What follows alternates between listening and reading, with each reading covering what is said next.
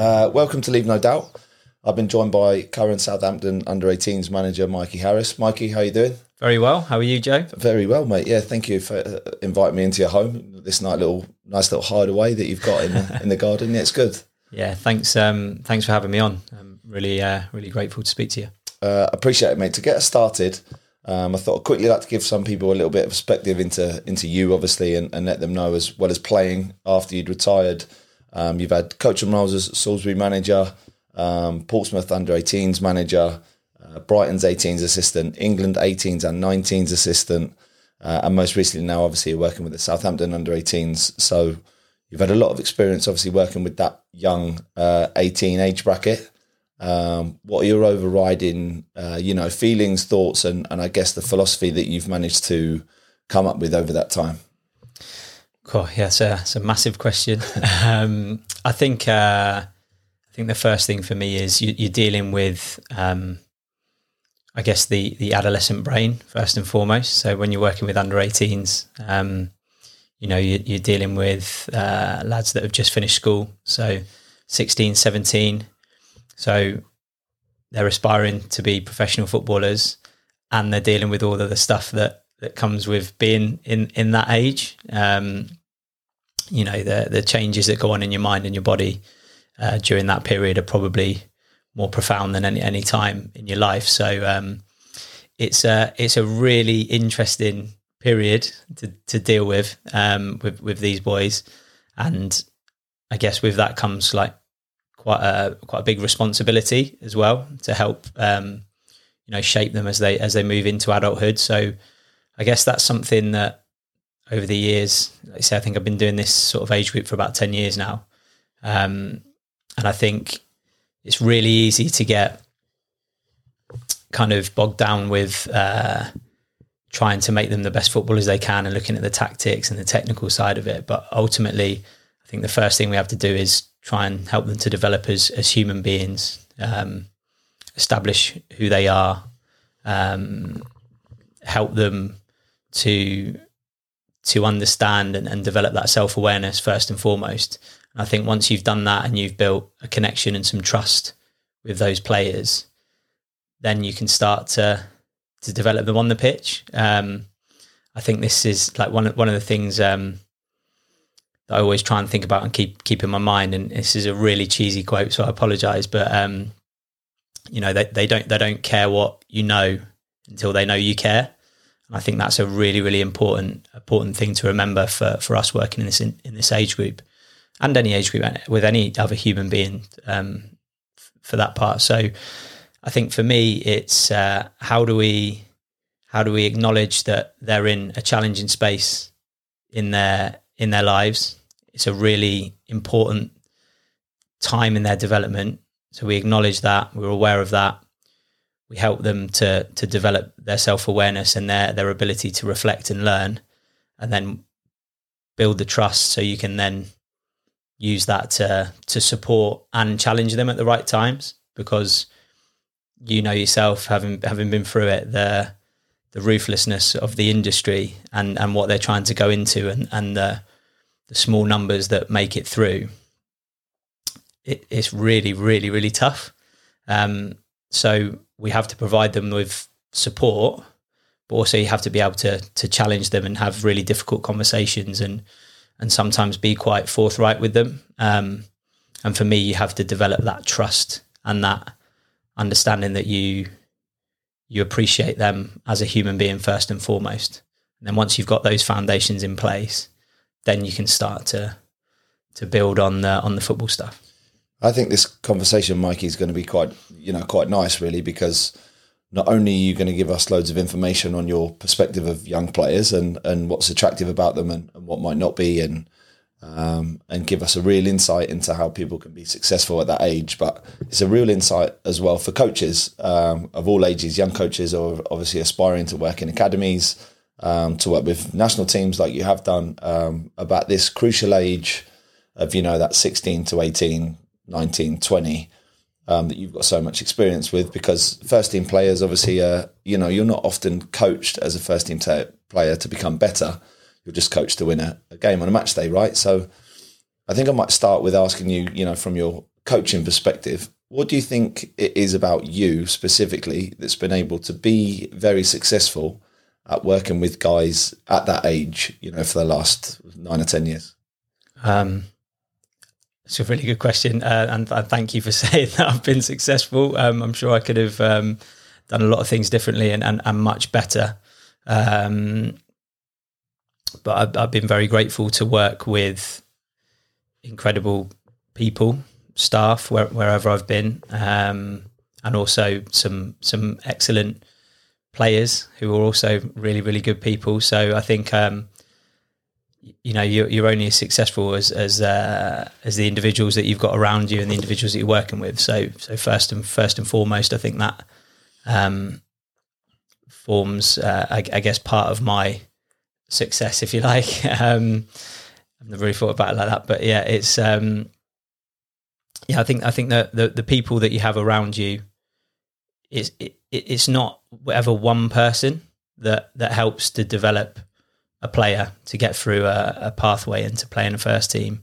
There's so many people that have an influence on that player, and you know, you look at the environment I work in at the moment. We're so fortunate to have unbelievable experts in all areas of the game, and you know, the players have got access to that, and I think it's just encouraging them and making them aware that you, you've got all these people who want to help you and who have outstanding knowledge to like tap into them. Um, and i think that's you know if i if i reflect back wherever i've worked there's been those people throughout the different disciplines whether that's sports science whether that's psychology whether that's um, analysis.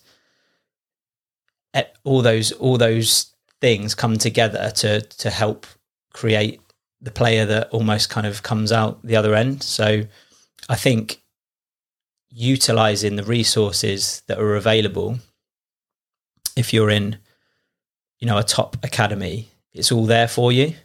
you have got you've got it and then ultimately it's it's the players understanding that it's up to them from that point on I know it's difficult, and, and most of the guys actually I've spoke to, Mikey, it's difficult because I speak to so many good people that find it very difficult to stroke their own ego. So I'm asking you a question of what it is about you that you know is able to you know has allowed you to coach such high levels of academies because you know a lot of young coaches, you know older guys who've been in the game for a long time aspire to work within these environments that you have mm. done. It wasn't like you started in there, obviously like Salisbury manager and then Portsmouth under 18s manager, category three academy.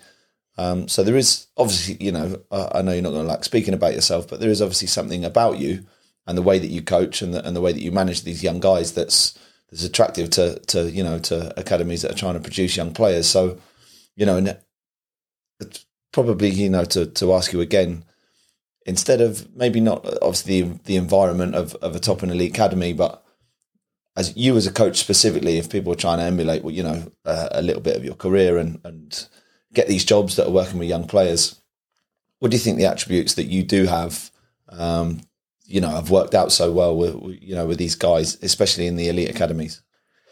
Um, so I guess uh, during my life, I've had a huge amount of time on the grass, um, coaching, all age groups, all abilities. Um, you know, from from grassroots, like working with. I even did a toddlers session at one point in my in my coaching journey. Um, you know, right through to to senior professionals who have played at the top level. Um, and I don't think there's a shortcut to that. So I think that's one thing that I'm when I reflect on my journey so far. I started coaching um, when I was 15, 16. I, I found uh, I found an interest in it, and almost ever since then, I've been coaching pretty much every every day of my life. Um, as I say, at various levels, various uh, various situations, different sports. Um, when I was younger, different age groups, different levels. Um, you know, when I had my own coaching business, I was doing after school clubs, I was doing holiday schools, I was doing birthday parties, one to one sessions, group sessions, sessions with one kid, sessions with 40 kids, you, you know, like all, all of these, all of these opportunities help you to refine your your skills as a coach. Um, and I guess, you know, communication, session design, all those sorts of things. You, you can't, for me, you can't shortcut that. And I think we live in a in a world now where there's so much accessibility to to everything. You, you know, if um, if anyone wants to go and do a session on, I don't know, playing out from the back, you can go on YouTube and and you can have a million sessions at your at the click of a button. Um, and I think we're, we're we're in a danger of people almost sort of coaching by numbers and, and, and going and, and sourcing those sorts of things. And maybe you see a session that Pep's done, you know, and, and you, you get access to that and you try and do it with your players. And I think the problem with that is um, one, it's not your session. So it's not authentic to you. So I'd question whether you have a deep understanding of the why, the how, the what within that session. Um, and also it might not be appropriate for the context that you're working in. So what might be appropriate for for Pep Guardiola working with world class players at Man City won't be appropriate for um, you know a, a grassroots team at, under nines, for example. Obviously, that's a extreme example, but I, I think the point I'm trying to make is um, you have to be really, really authentic, and I don't think you can blag it. It would be my would be my statement because you know, being a player yourself, um, you, you, you get worked out pretty quickly. Hundred percent. Yeah, players can can almost immediately spot a coach who's trying to cut corners to, to those who aren't. Um, if you, you know, you've just spoken there about uh, starting at 15, 16 years old coaching and um, and have you almost developed, you know, do you think you were point I'm trying to make is do you think you were ready to to work with young guys back then or or over that space of time you've really developed into the you know that philosophy to work with young guys now? Yeah it's a really a really good question. Um, so i guess another another quote that i heard once i love i love magpieing quotes you'll probably tell I'll try and drop a few in in this because i think they're, they're, really yeah. they're really good for for people to take away is um, you know you don't become experienced without experiences i think is a really you know, is a really a, a profound statement. So I'm really grateful and really fortunate that I've had so many experiences, so many varied experiences, so many opportunities to to work in different spaces and try different things. And um, I guess what I always have had and always will have is like a, a relentless desire to improve, um, to learn, to get better, to um, you know just just find find a way to to stay um, almost with the curve ahead of the curve however you want to however you want to phrase it really just just constantly trying to improve and you know one one thing i have learned over over the years whether you're a player whether you're a coach whether you're a member of staff whatever it, the, the minute you think you've cracked it that's when you're dead that is when you're gone because the game moves so fast life moves so fast you know, look at look at the changes that we've had over over the past few few years in the in the world. You, you know, technology moves so fast. Again, I, I, look at when I started coaching, it was um, you know a, pe- a, pen and paper, some some X's and O's. Um, you know, may, maybe a tactics board. You know, fast forward a few years, and you know we've got um, videos of session plans, animations, um, video footage from different angles. Um, you've got uh, Coach Paint, which you know can can um, can annotate a, a, video. You've got you've got all this technology sort of available, which is so so accessible. So like the games, the, the, the how you coach and and the the resources that are available now is is completely different to even ten years ago, five years ago, maybe. Um, so I think that's that's fascinating, and you know, it's how do you how do you utilize all those resources without losing, you know, the core fundamentals of coaching and and and making pay, people better because all those things are great. Um, as long as you've got a real clear why as to as to why you're using it and and, and how it can help. So I think it's easy again. It's easy to to hide hide behind those sorts of things. You can put on a you know a dazzling PowerPoint presentation or um, create a fantastic um, video debrief. But if you can't connect with the players and get them to buy in and to commit to what it is they're trying to achieve in their journeys and, and how you want that to look within your context, then you know that's just all bells and whistles. There's no substance to it. So I think for me, it's as coaches, particularly at the level that we're working, very fortunate to to have those resources. Is how do you uh, how do you make the, the the most of them and still have the foundations and and, and the um, the core things that you need to to help these players be successful. I think obviously throughout this conversation, mate, we'll be able to flip in and out of, um, I guess your, you know, your advice for for coaches, um, your opinions on on how you work and and how that can obviously give people any sort of like key takeaways as to how they can approach sessions with their players, but also, you know, that angle that you have worked with young players for a long time. I'm hoping that parents and, and young players listen to this and it might be have, uh, you know, a huge influence on on what they think and what they do. So to get into that a little bit, um, you know, I've worked so long with young players at different category levels of, of academy. Can you pinpoint straight away attributes you've noticed um, from the guys that do make it to the ones that don't?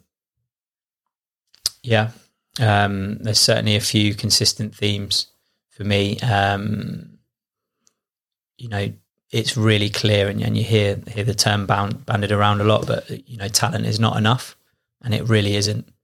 You know, some of the most talented players that I've worked with have not fulfilled their potential.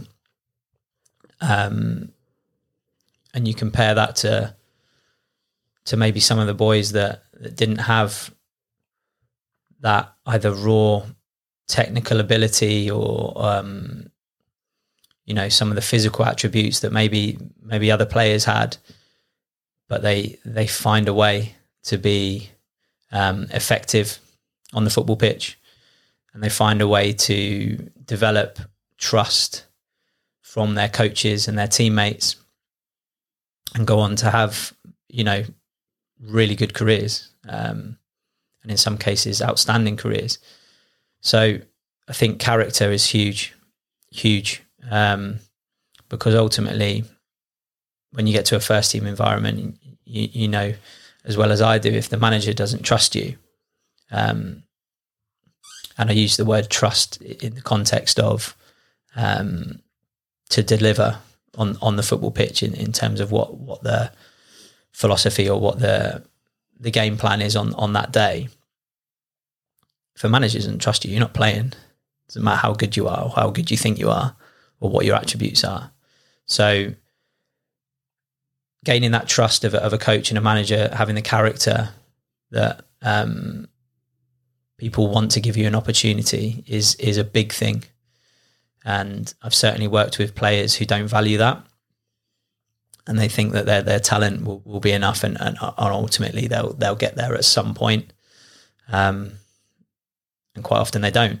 Um, so so character is is huge. Um, can you coach character? Do you think? Mm, it's a fantastic question. Um, I guess I think you can shine a light on the importance of it and be really clear with with how important it is and, and try different ways to help players to understand that. Um, and sometimes that takes time, a, a, a long time. And you know, again, we'll, we'll all say it, won't we, uh, uh, about certain players? Oh, the pennies dropped. You hear that said a lot, you know, or or they've worked it out. And I think, um, you know, in our environment, we have to try and help them to work that out, um, and also accept that it might take a little bit longer than we want because as I say, people develop at different times. I want to try and focus on on that word that you used, character. You know, I'll ask you the question again. Do you think character can be coached, or or do you think it has to be learned by experiences? And you know, recently I sort of uh, allude to I had a conversation with a friend, probably back in the last season, really, and the conversation was: Do you think you can teach somebody mental toughness, a young player mental mental toughness? or do you think that you have to go through experiences of to, to learn that and character's obviously a similar thing isn't it and you know where do you stand on on whether character can be coached or, or whether it's just within somebody yeah it's, it's a fantastic question and a, and a really complicated one i would say because obviously human beings in their nature are, are inherently complex and um, uh, unique so what may work for one player uh, or one person won't necessarily or, or, almost certainly won't work for, for someone else. So um, I think it's our role to help almost kind of shine a light on the importance of character and um, try and give them experiences, try and show them, you know, the why behind it, why it's important, how it's going to help them. Because if we do that, then ultimately it's it's up to them, and it always it always is ultimately you know um, you sometimes sometimes you feel like you're you're banging your head against a brick wall you, you, know with, with certain players. Um, but that doesn't mean that we should give up. Um, we should just try and try different ways to to communicate the same message really. So for me it's about the consistency of of the message but doing it in a way where you're if it doesn't kind of land with a player when you're saying it the same way, then you have to try a different way or or, or, or a different method or maybe a different person um, giving the same message. So it's um it's really really complicated. Can you can you coach it? I guess you can't put it into someone. I believe that everyone's got it in them. Um, I think every every human being has has has the potential for for excellence, and it's how you know how do we help them to to draw it out of themselves is is the challenge, and that's you know that's what motivates me to to do what I do every day. You know, because that's what I, I want to do. I want to help people to be the best versions of themselves, and um, I guess what I've learned over the years is probably uh, earlier on in my coaching journey, I'd have wanted to give them all the answers. And I wanted to make it as easy as I possibly can for them and, and, and give them loads of clarity. Um, and what I've learned over the years that actually it's possibly not the best way. It was probably not the best way because it's about them having the tools to to draw on from within themselves to to be successful. And, you know, as a coach or a member of staff, you want to give them that clarity because you want them to have the success and you want to to give them the answers to to kind of get them towards their, you know, their their goal or or or their um you know the next stage of their development as quickly as possible. But I think we have to be comfortable with the um, the uncertainty and the and, and, and the and the chaos and the ambigu- ambiguity that uh, surrounds kind of like developing young young players. So it's a really complicated, really really interesting kind of um, aspect of of development is is trying to develop character. There's almost no right or wrong answer to, to it, really, is there? Because you just you hope that obviously players develop as uh, as and when they they can. However, you know you're in a position where you know, you're ultimately trying to produce players for the first team. There's the introduction, um, probably with you know within your coaching career of the the under 21s, under 23s that allows that you know that extra bit of time for players to develop. But ultimately, decisions on young players do get made. Uh, so, how long, really, obviously, from your perspective in the position that you're in, how long do players get to realise if they do have those, you know, correct attributes or, or not? How much how much mm. time can you give a kid? Oh, again, it's a really fascinating question, and you know, I apologise because probably some of these the answers to these questions are are you know probably will be considered vague and, and a little bit kind of sitting on the fence but it, it genuinely it does depend on on each individual. Um, you know some you know some players uh, develop well all players develop at different rates physically um, emotionally um, psychologically. So i think for us it's about establishing over a period of time um, I can't give you like a, a, an exact figure in terms of months or years or or whatever. It's it's it's, it's utilizing all the information that we have at our disposal to to make a an informed decision at at that time um, with the humility and the understanding that um, that decision might might be considered a, a wrong decision um, I have a, probably like a, I guess maybe like a slightly controversial um, view on this in terms of, you know, like the retain and, and release um, system, which is obviously part and parcel of of, of academies. Um, you know, I, I look at the success of some players that have been released um, at varying stages in their careers. And, you know, I, I always wonder, and we'll never know, never know the answer. Um, but I always wonder whether those players would have been as successful if they'd stayed at the club that they were at.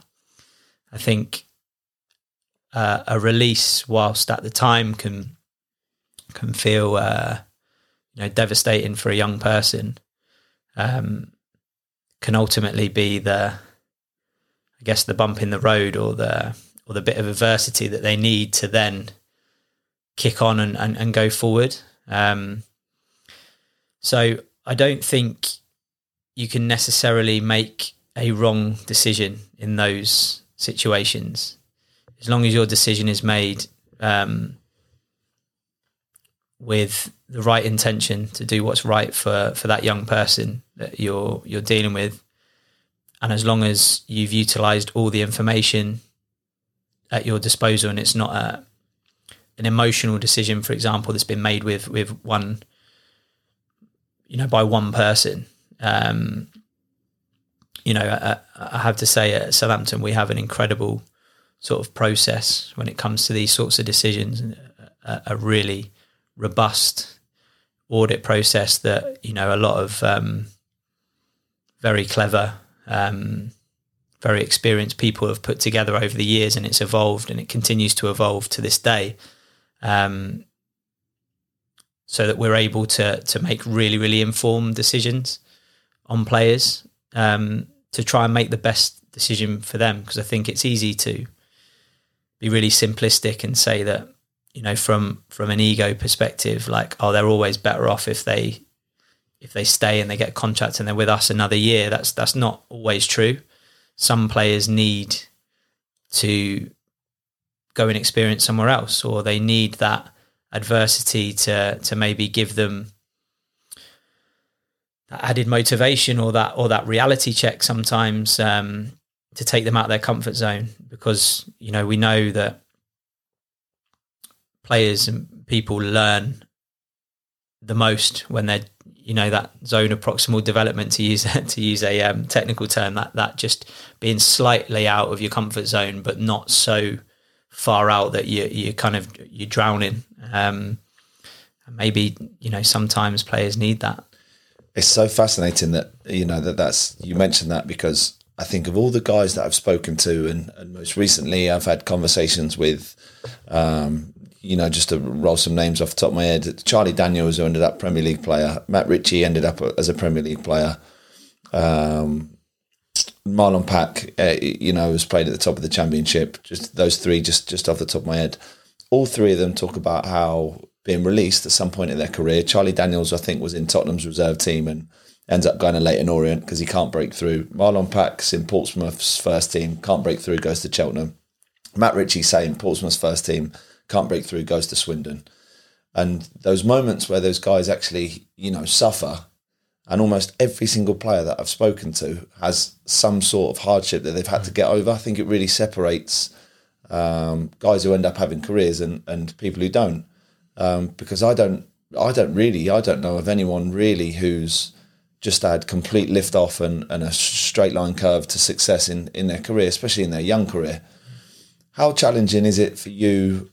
You know, uh, and it's interesting because we're getting your coaching perspective and and also you know from the perspective of the young player, but from the coaching perspective, it's very difficult position I can imagine to be like right, we've we've got to release this young man, um, but we think that this might be the moment that he actually goes on to have a successful career. Are you aware that that could happen before you say release a player, or or is it only when afterwards you think you know what? Yeah, we always thought he had something about him, and that was the moment that that ended up sort of the catalyst of of his ambition. Yeah, I think there's there's loads to unpick there. I think I think I, I start with um, the first thing which I picked up on, which you said there, which is in terms of players that you spoke about. No, no one's had a, you know, I guess a straight line journey, which is um, you go from A to B. You start in there. very rare. It's, ve- it's, very, very rare. Um, very, very rare. Um, and I guess uh, it's always fascinating as well, isn't it? When we, we, we talk about we have, you know, development development plans, individual development plans um, for players, and we might have a plan in terms of what their um, what what their like next year, two years, three years, four years you know what we'd like it to look like. Um, and I think, by the way, it's really important that we have that. Um, I think I think it's it's it's really well intentioned, and I think that is, you know, that that is what you're striving for, and that is what you you, you hope to happen. At the same time, as coaches, as practitioners, we have to be aware that the likelihood of that happening is pretty slim. And the the reality is that rather than the journey being like that, it's gonna be ups and downs, injuries, you know, poor performances, great performances, opportunities to play in maybe a higher age group, maybe opportunities to train with the first team and then back into their own age group. Maybe for some players, it's more appropriate for them to play in the age group below. Maybe they have to train with the age group below. Maybe they have to go out of the building or to, for a loan.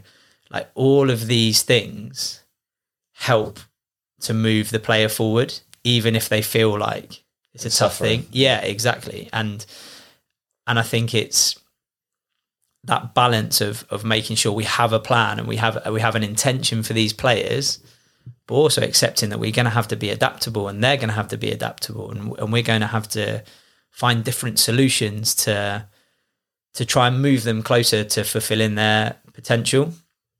And of course, the, the other thing is you, you, you never you know, we always talk about like, well, we try and get you there. Well, where's there? You know, like, you know, we want to produce players for our first team. Okay, so we produce a player. He comes on for the first team. Is he there? You, you and I know he's not, right? So he's not. He, he's not there. Of course, he's not there because he's played one game for the first team. So then, okay, then then the debate is, well, okay, what what is it? Is it ten? Is it ten games in the first team? Has he made it? 50? 100?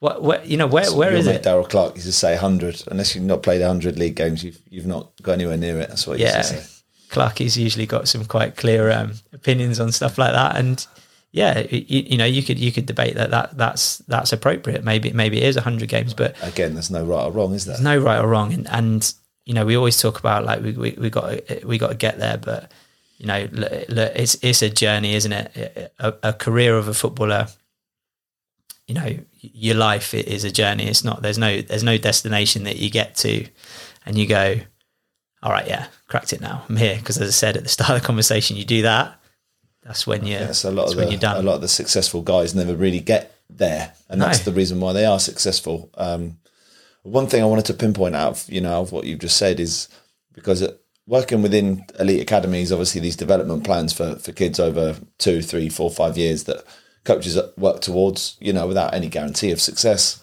is obviously given to them. How powerful do you think it is, or eh, you know, how good practice do you think it is that kids that aren't in academies necessarily they're playing grassroots football, or or they might be in, you know, elite football teams, but not necessarily in academy yet. That they create their own development plan or, or they speak to their parents, you know, whoever's involved in their football, they try and have conversations about this is where I'd like to be and, and you know, they set those goals, set those ambitions. Do you think there's, you know, quite powerful powerful message in that? Oh, for sure. And and you know, just just for clarity, we we certainly don't um, sort of give give the players their plans. They own them. You know, they they own them. They're part of that process.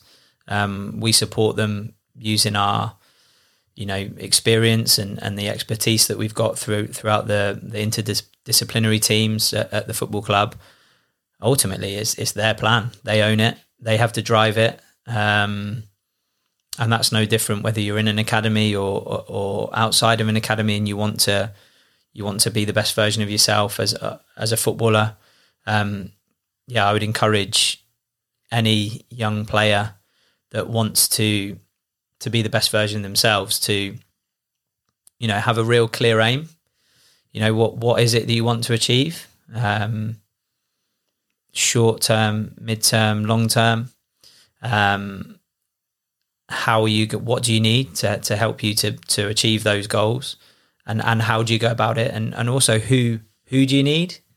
Because you can't do it on your own in my opinion. Um, i think it's I think it's a really um,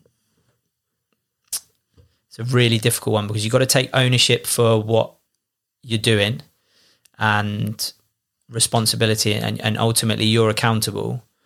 And you're going to need other people as well. You're going to need support. You're going to need expertise because you won't have necessarily all the answers. Um, you've got the potential within you, but you're going to need some some help to to draw that out. So I think it's it's about being responsible, accountable, and taking ownership of your plan, and then working out what you need to draw on to to help move you towards your next goal, whilst always remembering that it's not going to be smooth. It's not going to be straightforward. You're going to have to adapt. You're going to have to overcome. You're going to have to find different ways. You're going to fail a lot. You know, I think if there's there's any message for for a young player is you know fail forward. You have you, you're going to fail. You're going to make mistakes. That that is inevitable. Like the best players in the world do not go through 90 minutes of football without giving the ball away without making a mistake. No one does. So um, you have to accept those mistakes reflect on them learn from them whether that's in the moment or or or, or afterwards. And then those those mistakes serve to make you better and I think that's the that's the hardest thing for a young player is you know you give the ball away and you think I'm I'm no good now.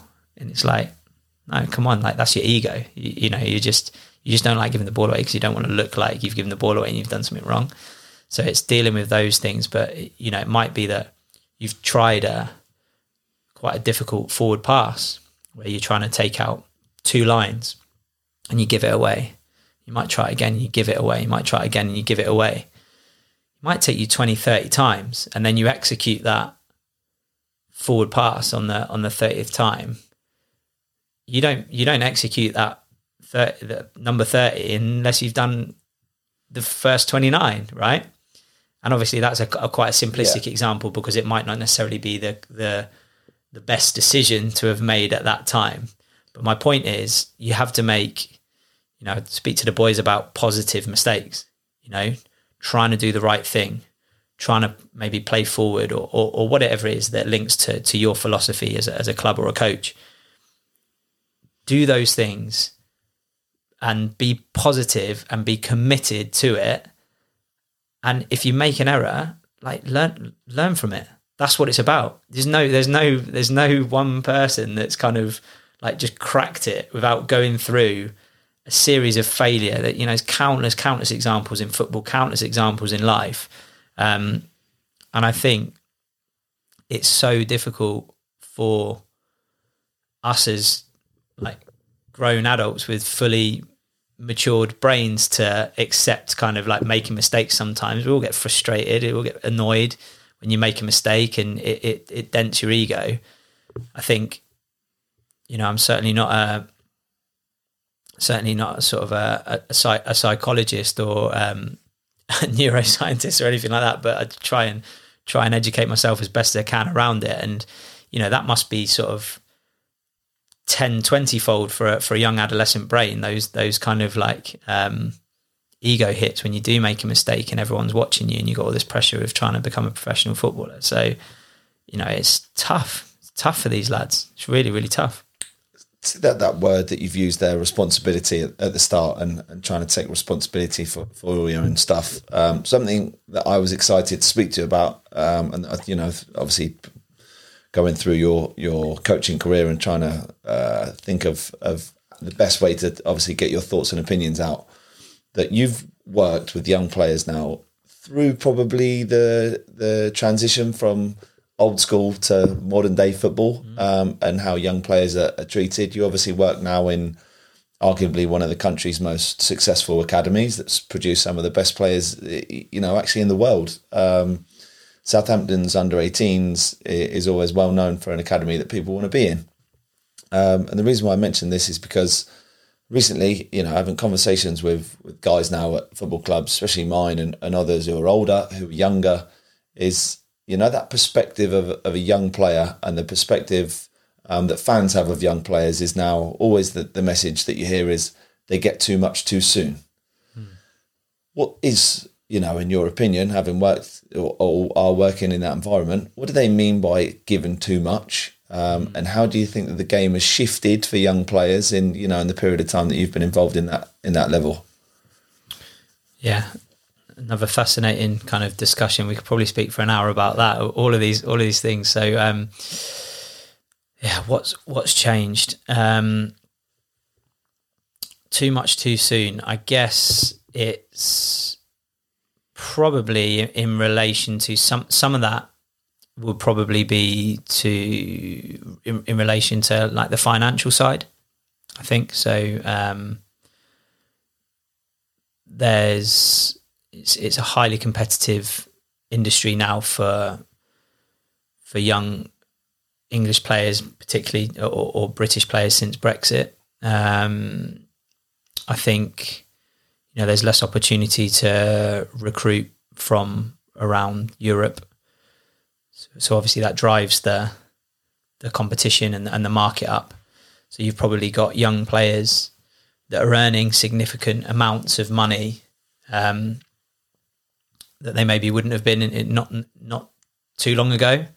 Um, so I think that the levels of of wages and the the time at which they get that is probably like a, a strand of, of that too much too soon. Because I think, you know, not not that long ago, you'd have probably had to have certainly, you know, played in the first team to achieve, you know, a, a decent contract. And now you've you've got some players throughout the throughout the country and and, and at Premier League clubs that are probably getting paid significant amounts of money based on their potential rather than what they've actually achieved. And I think, you know, probably I, I, don't know when when it changed, or obviously it doesn't change overnight. It's, there's a gradual period of time, but say like even for for our age, we're not we're not like really old, are we yet? But um, you know, when we were young players, like you, you would have had to have to earn the sorts of money that some young players uh, uh, are being paid now, you'd have had to have, I guess, done something at, at senior level. Um, so I think that's uh, that's a challenge. That's a challenge for the for these young players, and I think too much gets um, leveled at them. Like it's not their fault, and, and I think you know they're they're just experiencing and going through their journey as it as it is right now. And it's it's it's a dangerous thing and you know to to compare to the past. And you know you can become really you can become really bitter with with with stuff like that can't you? I think and it's really it's a really dangerous kind of um, area to get into when you start comparing finances and, and and those sorts of things but it's um it's a big change you know, it's a big change that players are, like I say, being paid really, really decent um, wages having probably in the eyes of fans, for example, like that, that they haven't done enough. Um, they haven't achieved anything. They've not they've not shown anything to warrant those sorts of of money. So I think that's that's one strand of it, the financial thing, which obviously always you know always kind of riles people up, doesn't it? Um, I guess the the other thing that I think has changed incredibly in such a short space of time is just the way society is now and you know the fact that you've got instant gratification in, in all aspects of your life you, you know you don't necessarily have to work as hard as um as you know you would have had to in in the past. And you know no one likes that person that goes oh back in the day I had to do this and all that sort of stuff. And certainly um you know we're fortunate enough to to grow up in the generation that we grew up in. If you think about our you know our parents our grandparents and and what they had to go through compared to you know the the hardships that we talk about of young people these days it's it's, it's not it's not comparable. Um, but i think that that instant gratification that's come into society um, does mean that that young people feel like they can they can access what they want you know really quickly and, and straight away. And it, that that almost transfers into their football experience. So it's like well I can have what I want at the press of a button on my smartphone so whatever I want what food I want what film I want to watch what um, clothes I want to buy I can have them tomorrow right and and it's just there I think that plays a part in their psyche in terms of okay right I'm out of school. I'm now full time in the building as a professional footballer. Like I, I could be in the, I should be in the first team. Like I should be in the first team now. Like or, or, or in a week's time. I shouldn't have to, shouldn't have to wait. Why have I got to wait? You know. And I think there's um, some real challenges for young young people around that because, you know, football you, you're gonna have to you have to earn it and you have to go through a lot to get to that point where you set foot on a on a first team football pitch? There was a lot of you know there's a lot of debate actually, Mikey, on um, because I think I'm in the last bracket of age group of players. Me and had a conversation, you know, and it's fresh in my mind because uh, you know Marlon's um, podcast that we recorded together released this week, and, and we spoke about it, and we're probably the last age group that had to do the jobs. Like when older pros now tell young players, oh, I had to clean this player's boots, clean this player's boots, and I had to brush the changing rooms, collect the balls, and the, uh, all this, all that. That now no longer exists, and and if you know, well, you say that, I'll, has it come back in? it certainly does exist at our place. Uh, but with that, um, I mean, that's I think that's amazing because the, you know, Marlon had spoken about it. How you know he's a he's played at a high level. He's not playing in the Premier League, but he's played at the top of the Championship for a long time. He's had a great career. And he said that those early experiences of being around the first team, but having to, uh, you know, clean up after them or, or collect the balls on a match day, collect the training, um, you know, equipment, clean the players' boots, all made him humble enough uh, and also allowed him to really appreciate when he got to the level that he was in the first team. Whereas it's coming out of the game now, obviously, you know, it's great to get an insight, obviously, that what the Southampton players do and, and mm. what sort of impact you think that has on them. Yeah, I mean, um, I think credit to um, like our senior leadership team at the club, Matt Crocker, Matt Hale. Um, they they've actually essentially brought it back in. Um, so the lads, uh, the scholars, um, clean first team players' boots, and they have a they have a player which you know we've intentionally kind of paired them with that we we hope, um, and certainly we're seeing sort of little little signs of it now where they're developing a connection with that player, and hopefully there's some mentoring type um, advice type experience sharing that, that can go on from from those senior players and as you said yourself that that sort of stuff is is is gold dust um, and you know, also our, our, our scholars all have jobs. I mean, certainly, uh, I'm not going to sit here and say it's akin to, you know what we would have gone through in terms of um, cleaning the stand, you know, sweeping the stands, cleaning the toilets, like all, all that stuff. You know, it's not to that level. Um, you know, it, it's. Um, but I don't think I don't necessarily think that's a problem. I think it's more being accountable for something, um, for having to take responsibility and and and contribute something is is is the key. Um, doesn't have to be as extreme as it was for for for you know like it was for us or even certainly um, players before us.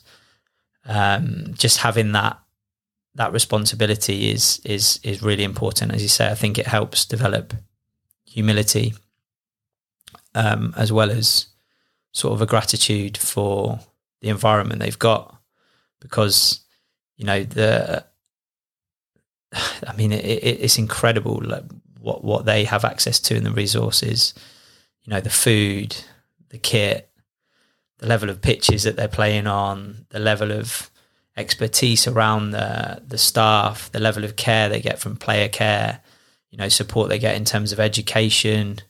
You know, the trips and tours they get to go on, um, the opportunities that they get are, you know, they're incredible. And you know, going back to your point about players being, you know, being released, I think it's it's almost like a, a player gets released and they go, oh, well, you know, like the club clubs release me, you know, can't believe it, blah blah blah. And it's like, well, hold on. If you reflect back and look at what this this club's provided, you know, I'm not just speaking about Southampton. I'm speaking about clubs in general. Um, you know, all the opportunities that have been afforded to those young players, and the level of investment um, that goes in to giving them the, those experiences is is significant.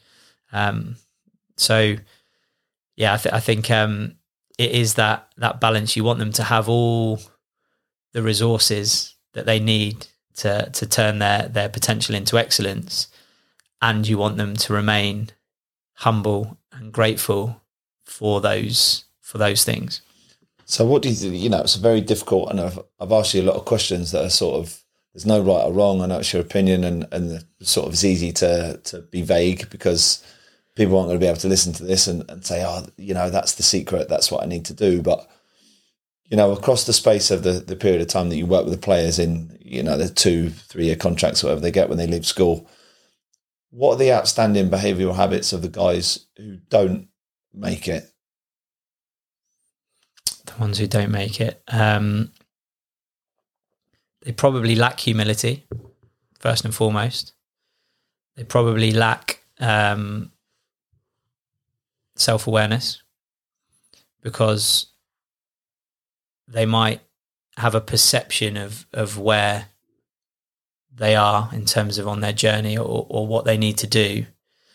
And that perception might not match up with probably the perception of the staff or the club.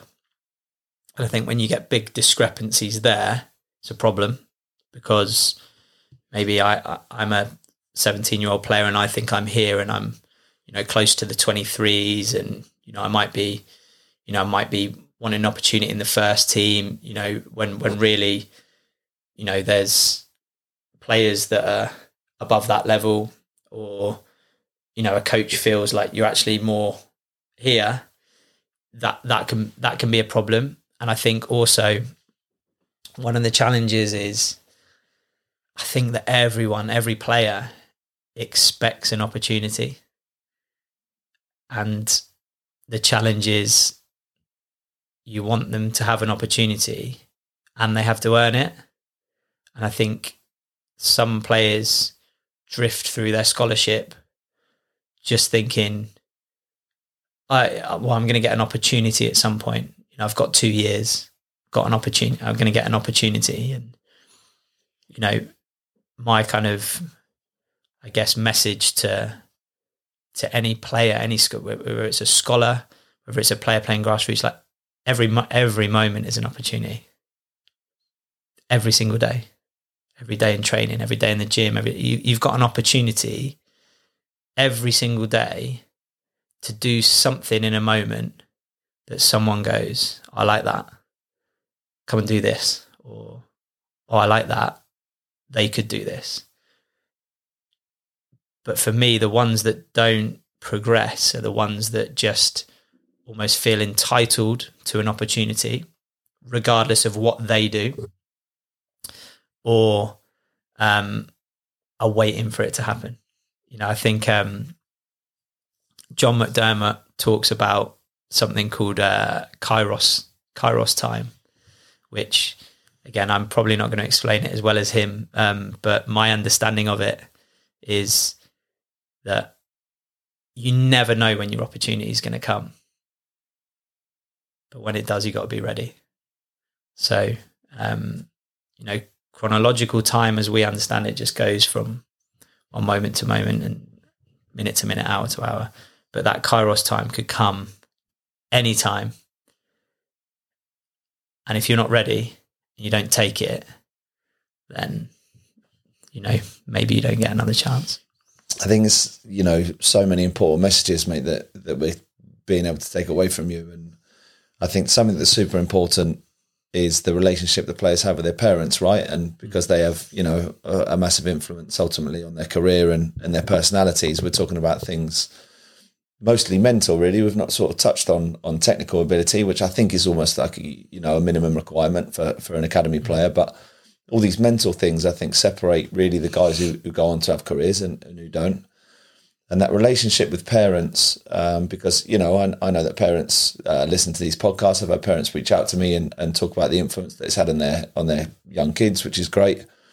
Um, but especially in that age or when you're trying to develop a young player that parental relationship is massive. And you know, mine never really put any pressure on me, but they certainly supported me. Uh, uh, you know, I feel like in in a positive way. Actually, I have intentions of of getting another microphone and sitting down with my parents and actually discussing my youth career and, and what was good and what wasn't. Yeah, that'd be brilliant.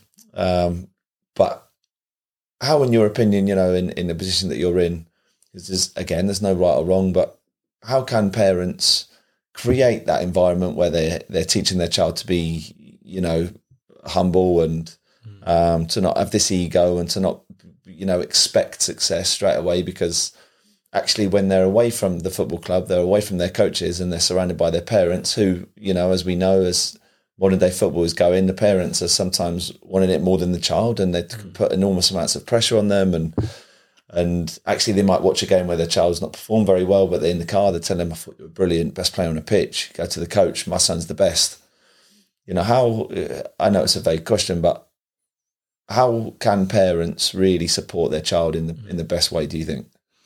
Well that's that's probably um, I, I, think that's probably the, the, clearest answer i'll give you today really. I mean is um, i think it's imagine how difficult it is for a young player who's trying to learn all the the intricacies and the and the and the complex nature of um, being a better footballer in, in a you know 11 v 11 or 9 v 9 7 v 7 whatever whatever the age group is um, invasion game which is constantly changing for 80 or 90 minutes. So that's hard enough. Um, they'll be getting information from the coaches from the club.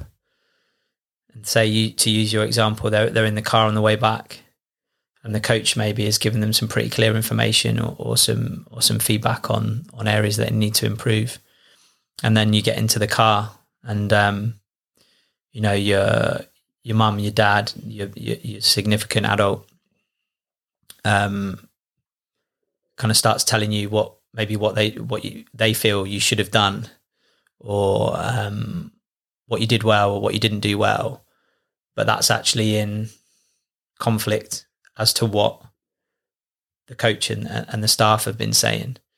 Um, just imagine how overwhelming that is for for a young player. You know that my sense is that they're going to have real um, mixed messages. They're going to be really struggling to understand what is right, and they're going to have this this battle in the, in their mind where you know they want to they want to impress the coach and they want to you know try and do what what's right what the coach feels is right but also they're not going to want to go against their, their parents and the and the, and the and the people that they love the most in the world, right? So, um, my advice to parents is trust trust the staff. Certainly, I'm speaking for our environment here. Obviously, you know, um, I, I, trust our staff. Um, if my son was in our academy, I would trust the coaches that he's working with to give him good information. And again create that accountability for, for them and, and put it put it back onto them and just listen, support, support and challenge in a way that's not going to give them com- conflicting messages and and and I guess like the biggest message and you know this is really hard for people to hear but you got to take your ego out of it. You hit the nail on the head you know if, if you're playing through your child trying to maybe achieve what you didn't achieve um, or maybe what you did achieve and you want them to have the same thing um, it's a recipe for disaster, in, in my opinion. it causes all sorts of of, of problems, um, not just in a football context, but for them in their life. So, yeah, really, really clear messages to to parents um, would be, you know, um, listen and support your your child as a parent. Don't try and coach him because you, you, your football philosophy. You might be, a, you might be a coach. You might be, a, you know, you might be a, a pro licensed coach with a with a son um, in a in an academy. But there's pro licensed coach with a football philosophy that's like this, and then there's a pro licensed coach with a football philosophy which is like this. So if they're getting those conflicting messages, it's nothing to do with competence. It's all to do with context. So whatever the context of the academy or the team that they're playing in, ultimately it's it's the staff that drive that context, not the pet, not the parents. And I think it's always if you are feeling frustrated or you don't agree with something, then my my advice would be to like respectfully go to the coach and, and seek to understand what it is that they're trying to to do to help your to help your your son or daughter. Is there any instances, you know, I'm not asking to name names or, or, or, anything, but is there any instances that you've been involved in where you can quite obviously see that the, the player has been affected by, uh, you know, the significant adult or the parents, and that's hindered their opportunities of, of, of ultimately making it as a professional? Yeah, definitely. Yeah, I've, I've definitely experienced that. Um, you know, on on several occasions over during my time in the game, and you know, just to be clear, I'm not I'm not here um, having a pop at parents because it's always course, you know yeah. like as a as a parent myself uh, I, I, know how how difficult it is and you know there's there's no right or wrong and I certainly wouldn't sit here and tell anyone how to how to how to parent their child what I would say is there there's probably better and worse ways of dealing with that situation you know in terms of man- managing a sorry, uh, parenting a, a, child that's that's in an academy. Um, but it's it's really complicated. You know, every everything's a everything's a trade off. So, you know, you might get, for example, I don't know if you've you've read um, Andre Agassi's book as an example. So Andre Agassi's um, writes about how you know his father you know, used to get him out on the on the court every day, um, and he uh, he would hit thousands and thousands of tennis balls on on on the court. Um, and ultimately, he came to to be one of the best tennis players in the world. Right, won loads of Grand Slams. So you could argue, well, that approach worked. He really pushed him. He drove him. Um, you know, and, and, and the trade off for that is for Andre Agassi. Now he, he he speaks in his book, and you know, he hated it. He hated it. He hated, you know, the, the, he used to call the tennis ball machine the monster. You know, it was like a monster to him. Like he feared it. It was horrible. Um, and you know, he he actually didn't like tennis. Like he hated tennis, which you just think, what? This, how can you comprehend that? And I guess it's, you know, that's an extreme example of that's the trade off. The trade off is, yeah, okay, he was amazing tennis player, but at what cost? You know, it's it's caused him huge um, I guess psychological damage from from what you can interpret from the book. So, you know, I, I, certainly wouldn't want my my son to uh, to experience anything like that. Young players uh, uh who hopefully listen to this, and obviously, and and parents included, um, will probably be wondering that aren't already in academies will probably be be wondering what are the minimum requirements to to be involved in, in say, you know, a Category One Southampton youth team, even a, a, a Portsmouth Category Three youth team. Um, being involved in an academy is obviously the holy grail for young players, as to to try and aspire to become professional footballers. But I wonder if you could allude for us a little bit as to you know what you guys who are involved in that process talk about. You know what scouts at the moment look for, how players can be attractive to those scouts because um, you know, eh, again, like I, I, we sort of need to acknowledge that there's no right or wrong, and a scout can right. see what he wants, but but what is it that players can and should be doing if they want to, yeah, be involved in academies and ultimately aspire to be a professional? Yeah, it's a, it's a really uh, a really again like a really difficult question to answer. I, th- I think um, Maybe if I, just try and make it easier then for you to answer yeah. is, is what the minimum requirements for a Southampton academy player? Yeah, um, I think you got to have an outstanding attribute. Is what is what I was going to say. So so like you you, you can't um, if you haven't got a super strength or something that you can bring to the table, which is you know really really top. We we talk about Southampton in terms of like their their individual development plans. We we have you know what's your super strength and your super strength is what gets you in the team. And then once you're in the team, that might be the 18s team, might be the 23s, might be the first team, whatever. Once you're in the team, so your super strength gets you in the team. Well, now you're going to have to have a a level of competency for your key actions in your position that keeps you in the team. Because you get in the team with what you can do, and then you and I know you get taken out of the team with, by by what you can't do and what's uh, what's really important. And then the third aspect to that is um, what we call your your your must haves, which is you know again to to be at Southampton.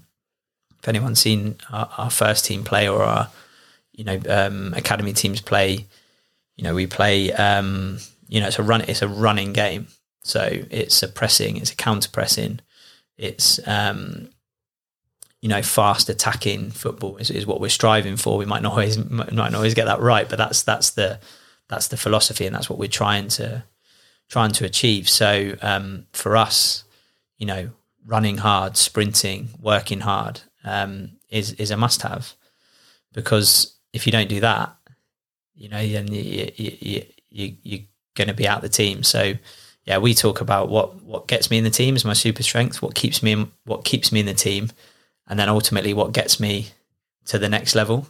So um, you have to you have to have a technical base. You, you, know, you have to be able to do brilliant basics for for us. Um, you know, basics passing we talk about them as basics they're not basic you and i both know they're not basic um, you, you, know your first touch getting the ball in the right place passing detail range of passing um, you know being able to execute things that are that are really key key actions for for your position on the pitch um, you know against the ball if, if, for example if you're a if you're a if you're a centre back you know you need to be um, aerially dominant. You need to be able to defend the space in behind, defend the space in front. You need to be, you know, really strong one v one.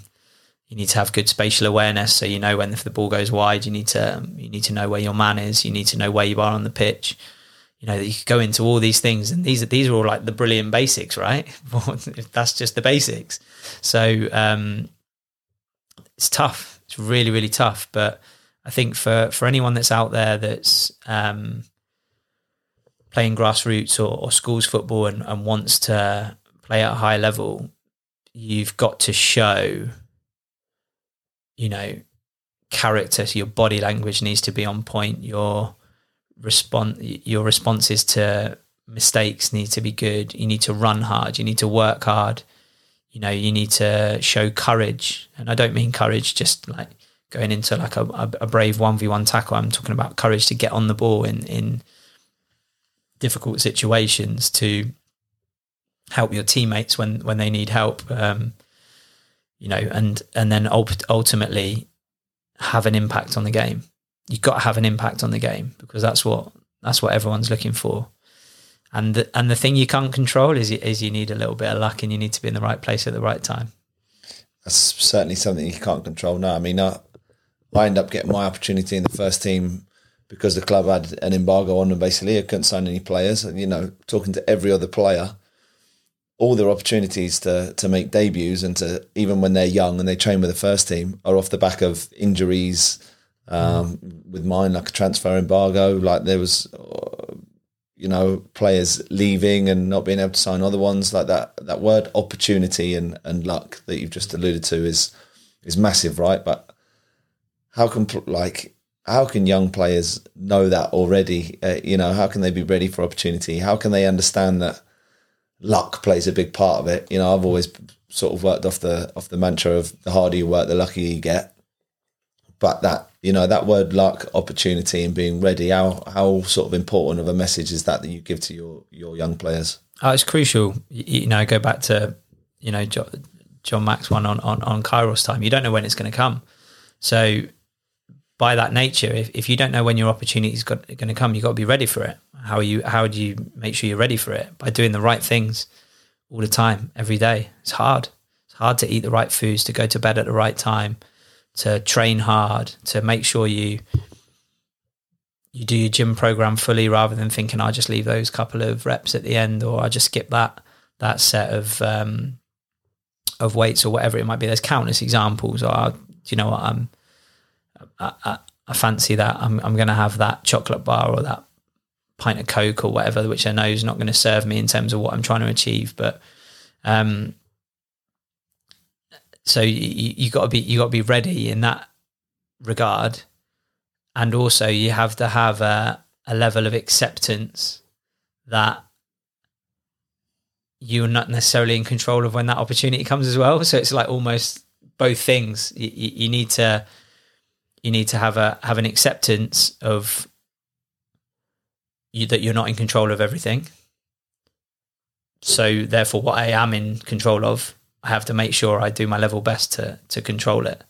So that's the that's the that's the balancing act because you know ultimately you could do everything in your power to get that opportunity to do everything you possibly can and it still might not come and that's the that's the really hard bit just to finish mate you know i'm going to sort of fire some questions at you, but something I wanted to to touch on you, with you in a little bit more detail there that you've mentioned when you're talking about the min, minimum requirements of say a Southampton um, academy player, are these super strengths and the you know the things that players can work on, and I think for so often in in certainly in my young career it was right you do that well so we're going to focus a lot of time and energy on the things that you don't, and as we both know when you get into a first team you only really get in that first team because of your super strengths, as you as you've said. Um, I know there's no you know there's no magic wand and there's no there's no secret recipe, but for a young player, how much time do you think should they split between? Yes, you, your super strength is this. Say if you're a, a fullback at the moment, your super strength is crossing the ball, Trent Alexander Arnold, and he's struggling with his defending how much time would you tell that player to continue working at their strength is ultimately going to get them in the team? Uh, split with how much time should they work on their weaknesses that might get them out of the team? Mm. Oh, it's tough, isn't it? It's, re- it's really individual based. Um, I think it depends on, I, I guess I'd say, how far off are you? So if you're if you're miles off a key action to use your example. So like my crossing's outstanding, but I keep getting beat one v one, or I'm not defending the back post as a fullback. Then the reality is you're probably going to have to spend more time on that. But I would argue that doesn't stop you from developing your your crossing ability. So I would say it, it depends on the importance of that action So if and the frequency and importance of which it occurs in the game. So for example, if I'm a fullback, like the the example that you've mentioned, if if I kept if I keep getting done at the back post and their their striker or their winger scores a header at the back post, it doesn't matter how good I am at crossing, because that's a key action for my for my position. I have to be able to defend the back post. If I'm going up against a winger and he's delivering the ball nine times out of ten, doesn't matter how good I am at crossing, because I'm going I'm coming out. The, we we know you you you're coming out the team, right? So it's about establishing what the priorities are for your position, how impactful they are on the game, the frequency in which they happen in the game, and then try and try and work with that. So if it's something that happens a lot, then you're probably going to need to practice it a lot. And if it's something that is a key moment that's going to be really important, then you want to practice it, but as close to the game and and that pressure as you as you can within a within a, the context of a, of a training session. So it might be that if you're really good at crossing, you limit yourself to okay, I've got four opportunities to to practice my crossing, but that's it, four. And if I shank the fourth one behind the goal, I'm done. I got to walk in.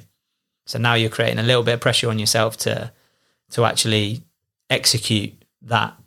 So it's not the pressure of playing in front of 80,000 say like but you still you're still putting yourself under pressure to to deliver in in that moment whereas you know you might go up against a, a winger 1v1 sort of 15 20 times just to practice that yeah that's an interesting take on it actually that you know put yourself under pressure by only doing a certain amount that you think you might do in a game mm-hmm.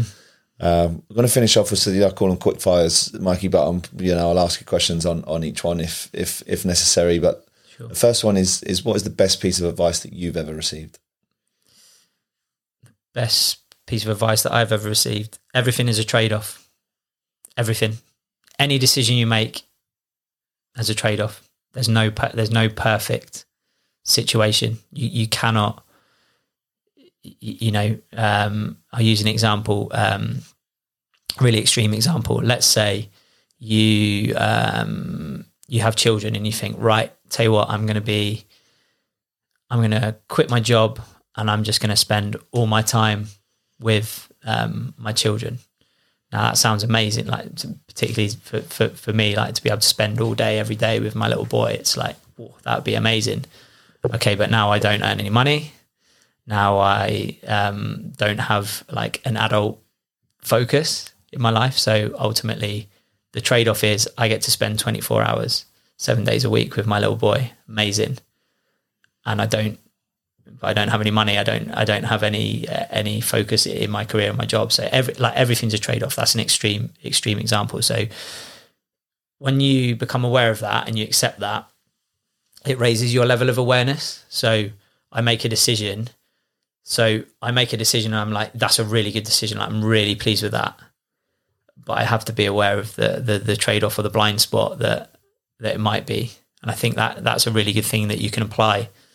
You know, in it's a bit like if, if you're a football coach to give a football coach example, you know, right, okay, tell you what, we're we're losing the game. So I'm gonna put we're gonna put another player up front, as an example. Play with another striker. What's the trade off? Well, we've got less less at the back right? To use a really simplistic example. So just being aware of whenever you make a decision what's the trade-off? What are you trading off for that decision? And just check and challenge or, or get a, a, critical friend to check and challenge whether that's whether that's right. Yeah that's good. Um, my second one is uh, who is the most outstanding talent that you've ever worked with? And what was it about them that made them that um,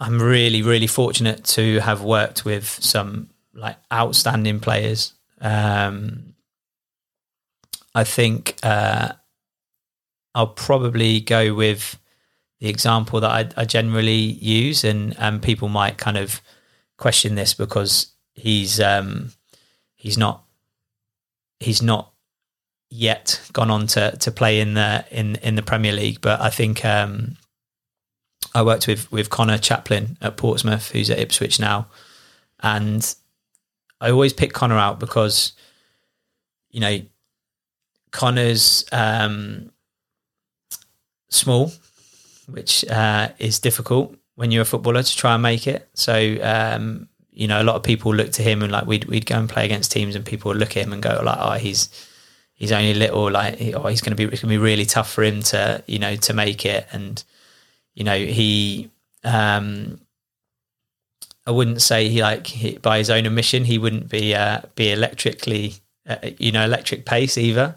Um, but what he had was really brilliant basics like solid technique, um, and he had an unbelievable appetite to get better and to maximize what he did did have.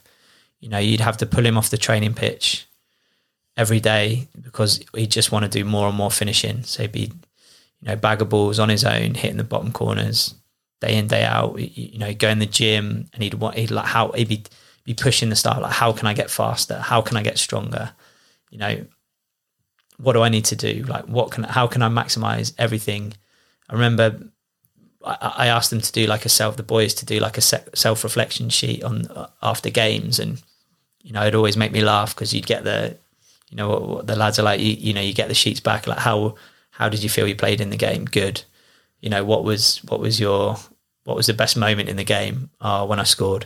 You know, except and and you'd come back and you get like one word answers or one sentence answers from the majority of the group, and then I'd get um, Conors, and it would be like literally the the page would be filled with absolutely everything that he could possibly write down, like in terms of what he'd reflected on and stuff. So, again, if you talk about that that ability to make the most of what you've got day in day out like he he's a great example of that and you know he's gone on from uh, despite the barriers he's he's he's had to to play you know in the in the in the championship and and, and be part of really really successful teams when you know he's um yeah he's he's he's achieved a huge huge amount and you know he's one that I look at and I think yeah fair play mate I can uh, I can back that up uh, to a certain degree, Mikey, because um, I spend a bit of time with Conor in the summers. So obviously, like I have this front foot um, off season,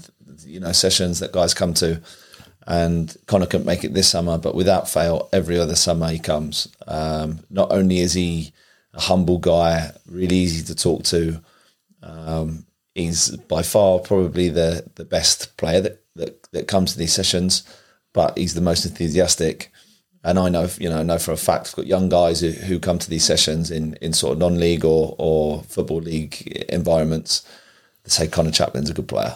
Even in these off-season sessions, he's pushing himself to the limits. He's driving standards. He's enthusiastic, and um, and I've lined him up for this. Uh, to be honest, I, you know, I'll get him on here. Um, I've got a little bit more insight now into into his youth career, so I'll be able to ask him on that. But no, he's no, he's certainly you know first and foremost a great guy, mm. um, and off the back of that, you know, a really good player. Yeah, for, for sure. Uh, second to last one, mate, is um, football has moved on so much for under eighteen and youth players in the last ten years. Where do you think it will be in ten years' time from now?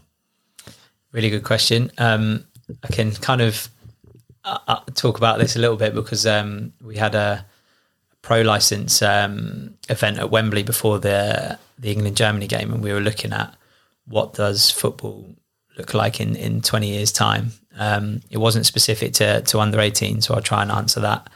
Um, I guess a bit, um, a bit more specifically, but you know, we, as part of that process, we look back and what's changed in football and what could potentially change. And it's quite mind blowing, really. Um, I think I will I will share this because because it, it's interesting and it's not necessarily related to under 18s, but you'll see the impact that it will have hopefully when when when I articulate it. So one of the things that um, they spoke about was how you know I believe we're up to 11 owners, uh, American owners in the Premier League at this stage, and I think you need 30. Uh, uh, this this might not be absolutely correct, but the principle hopefully will will be accurate. Um, I think I believe you need 13 13 clubs to vote on something to get it through. So if there's a scenario where we, we have two two more um, American owners in the Premier League, there's a real chance that that could have an impact on football in this country because there's such a, a huge market in the US for for the Premier League, you know, we could see some of the more kind of American style type um, influences in, in the sport. So we might have, you know, um, commercial breaks. So the game might be broken up into, say, quarters, for example. Um, you might have more fan engagement where there's polls, you know, at grounds to say like who who should the manager bring on. Um, there might be players that specifically come on to take a set piece and then and then come on more substitutions, which we've already seen. You know, we've got we've got more more substitutions. You know, that's changed massively. Um, that conversation, the All Star games, has been exactly popular, that's yeah. been that's been banded around. You know, North v South, those sorts of things, which you know, as as probably as as as traditional football people, we go, yeah, come on, like that's never going to happen. Um, but if I'd have said to you two, three years ago, you know, there's there's going to be um, you're going to be able to make five subs in a Premier League game. You'd have probably gone, mm, I'm not sure about that. But it's happening. It's happening now. Um, so I think um, what does that mean for us? It means that we have to prepare as best as we can players for those sorts of scenarios. We might have to start thinking about those those sorts of things. Another really key topic is that is the you know the research that's going on into in, into dementia in, in heading you know it, it seems um, it seems ludicrous to think of a, a, a, game of football where where you're not allowed to head the ball but if the research and, and and the evidence suggests that this is really damaging people's health and their lives to a point where it's you know un, unacceptable then we may see we may see a situation where you, you, you know you're not allowed to head the ball in a game, or or maybe you're only allowed to head it in both boxes. So what does that mean for a for a for a goalkeeper taking a goal kick and the team? Like how do you handle that? So so like, and you can say these things will never happen, and but you know the back pass rule came in ages ago, and um, it's really interesting. You watch some footage in the first game of when the back pass rule came in, and goalies literally didn't know what to do. They're sort of like going up and down and trying to pick the ball up, or they don't know where to kick it, or um, so. Uh, and maybe when the the talk of that was happening, maybe you just spend a little time, you know, going like, okay, so if this happened, like, how would you how would you deal with it? You know, how would we practice? You know, what would it look like? Um, so it's it's fascinating, um, and and I think you can get tied up in knots with it, with it all. But I think just just making making people aware and, and having one eye on the future and what that might look like um, and how that how that drives your uh, and influences your practice is probably pretty sensible. Uh, and finally, mate, is um, of course what is the best piece of advice for young players now aspiring to become professionals? Um, I'm going to go with a really left field one um, hear me out on it. Um, I would advise them to uh, meditate every day. Um, reason being, I think that in this day and age, we're constantly connected. You, you're, you know, young people these days they they live on, in, through their smartphones. They're constantly engaged. They're constantly stimulated.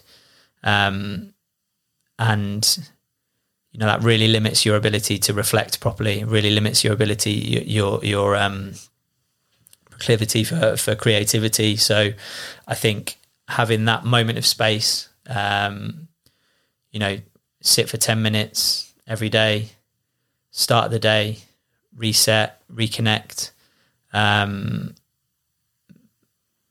and i think that it, it can have a profound impact on on on your on your training, on your on the way you approach things, on your ability to deal with setbacks, just just everything really. I mean, that would be my that would be my bit of advice to to any anyone in in life, um, and particularly these, like I say, these young people that are that are constantly constantly stimulated and engaged. Because ultimately, if you want to be successful, you have to deal with the present moment you have to be present.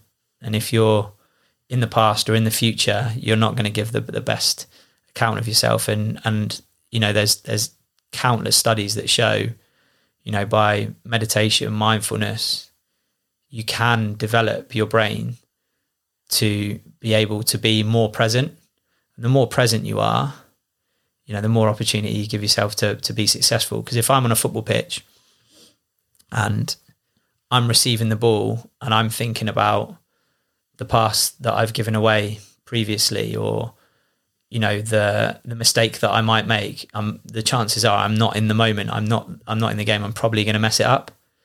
Whereas if I've got an ability to stay present throughout a game where there's chaos and and almost kind of yeah be in that moment and be a, a, you know as as one in that um in that situation then I've got a chance to to be to be successful so meditation there you go Superb advice, Mikey. Listen, uh, one, I appreciate you inviting me into your house, mate, into your, you know, your nice little office here in the garden. Um, second, incredibly grateful that you've allowed us, you know, insight into your, your opinions and your advice, mate, because I think, you know, I myself are, are, am already looking forward to listening to this back.